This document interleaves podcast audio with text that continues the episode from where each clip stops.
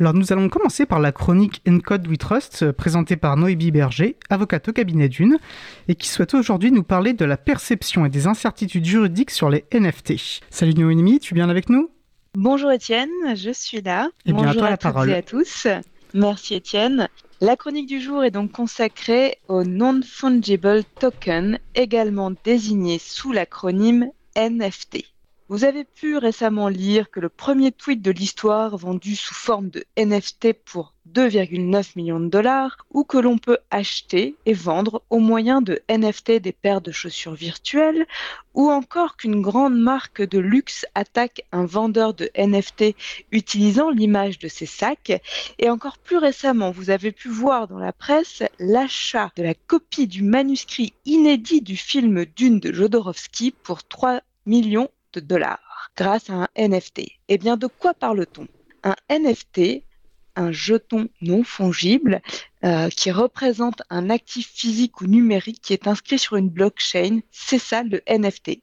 Et ce jeton, il va permettre de certifier l'authenticité de cet actif et ça, non-interchangeabilité.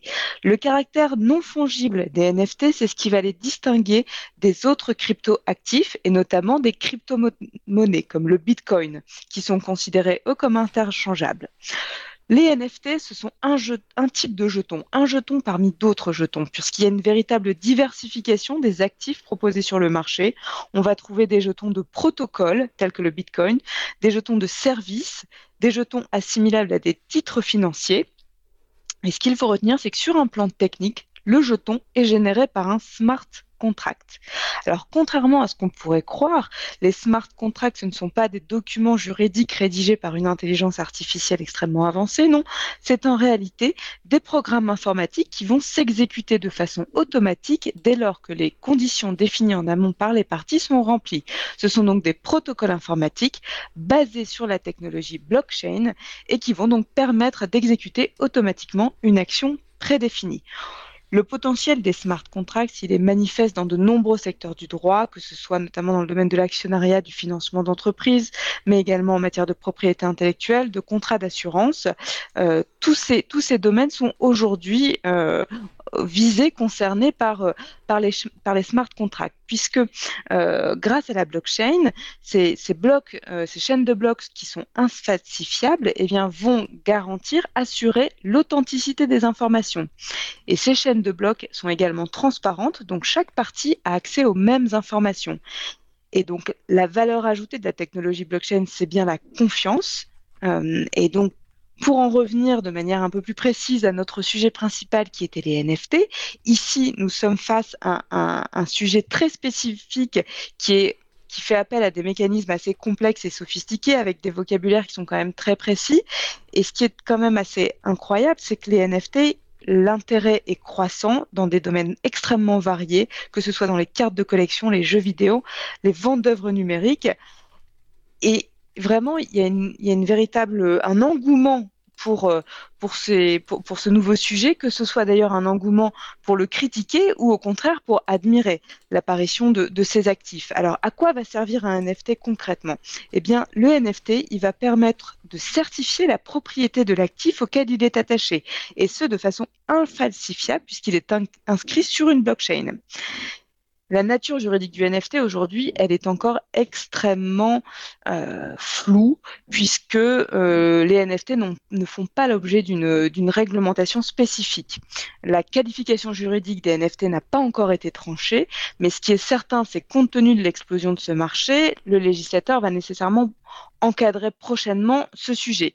On a euh, notamment dans le, dans le scope, on sait qu'il y a une nouvelle réglementation qui a été présentée par la Commission européenne sous la forme d'une proposition de règlement sur les marchés de cryptoactifs se superposent d'autres questionnements sur un plan très juridique, notamment comment va s'encadrer euh, les NFT au regard du droit d'auteur, au regard du droit des marques, du droit bancaire, du droit de la presse, par exemple. Euh, et c'est vrai qu'on on va certainement voir se construire toute une réglementation autour de ces sujets, avec probablement des problématiques qui, vont apparaître un peu au fur et à mesure. Euh, ce qu'il faut noter pour la France, c'est que la France avait déjà entrepris de, créer un cadre juridique qui est dédié aux technologies blockchain et aux actifs numériques et ce depuis la loi Pacte, hein, la loi relative à la croissance et à la transformation des entreprises du 22 mai 2019, qui avait déjà commencé à encadrer euh, les initial coin offerings, euh, c'est-à-dire les émissions de jetons sur un marché elle avait encadré ce point-là et elle avait aussi encadré les prestataires de services sur actifs numériques, donc les PSAN. Euh, elle avait tenté aussi de, fournir euh, une définition des, services sur actifs numériques. On avait aux côtés de la loi Pacte, la loi de finances pour 2019 qui, elle, est venue préciser le cadre fiscal des actifs numériques. Donc là, je ne vais pas entrer dans ce domaine fiscal qui n'est clairement pas le mien, mais ce que j'ai cru comprendre, c'est qu'il n'était pas du tout adapté aux NFT. Donc vraisemblablement, euh, des nouvelles réglementations sont à venir. Euh, je vous invite à consulter, si le sujet vous intéresse, le rapport d'information sur la mise en œuvre des conclusions de la mission d'information relative aux cryptoactifs du 1er décembre 2021 qui comporte un grand nombre d'informations sur le sujet. On y apprend que la France aimerait être l'un des pays précurseurs en ce domaine. Euh, il y a aussi également, je vous invite à aller consulter le site de l'Association pour le développement des actifs numériques qui travaille actuellement sur une première définition juridique des NFT et qui a proposé un, régime fiscal applicable à ces NFT.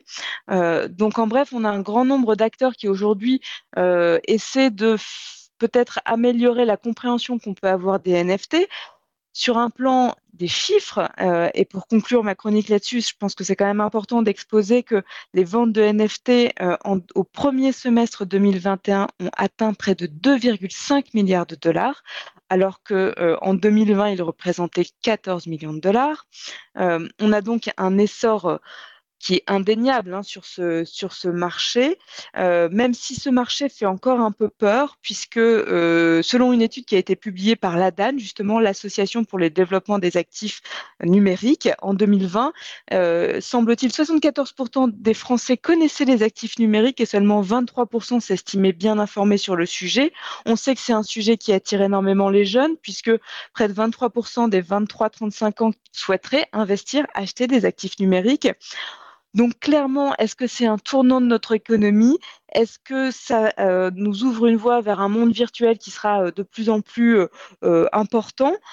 On n'en sait rien. Très clairement, les NFT ont encore de très beaux jours devant eux. En tout cas, qu'on adhère ou pas à, ce, à ce, nouveau sujet que sont les NFT, on ne peut pas euh, dénier le fait que euh, ces NFT ne laissent clairement pas indifférents.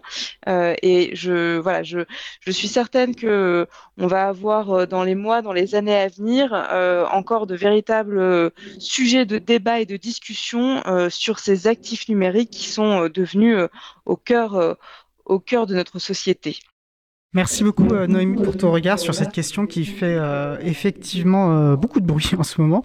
Alors tu as évoqué beaucoup de choses, hein. c'est vrai que c'est un sujet qui, est assez technique et, je rappelle qu'on pourra réécouter ta chronique en podcast à tête reposée ou en, ou en relire la, transcription voilà, pour les personnes qui souhaitent s'y plonger plus calmement. je te dis merci Noémie, puis au mois prochain pour une prochaine chronique. Merci, au mois prochain Étienne. Au revoir. Bonne journée, salut.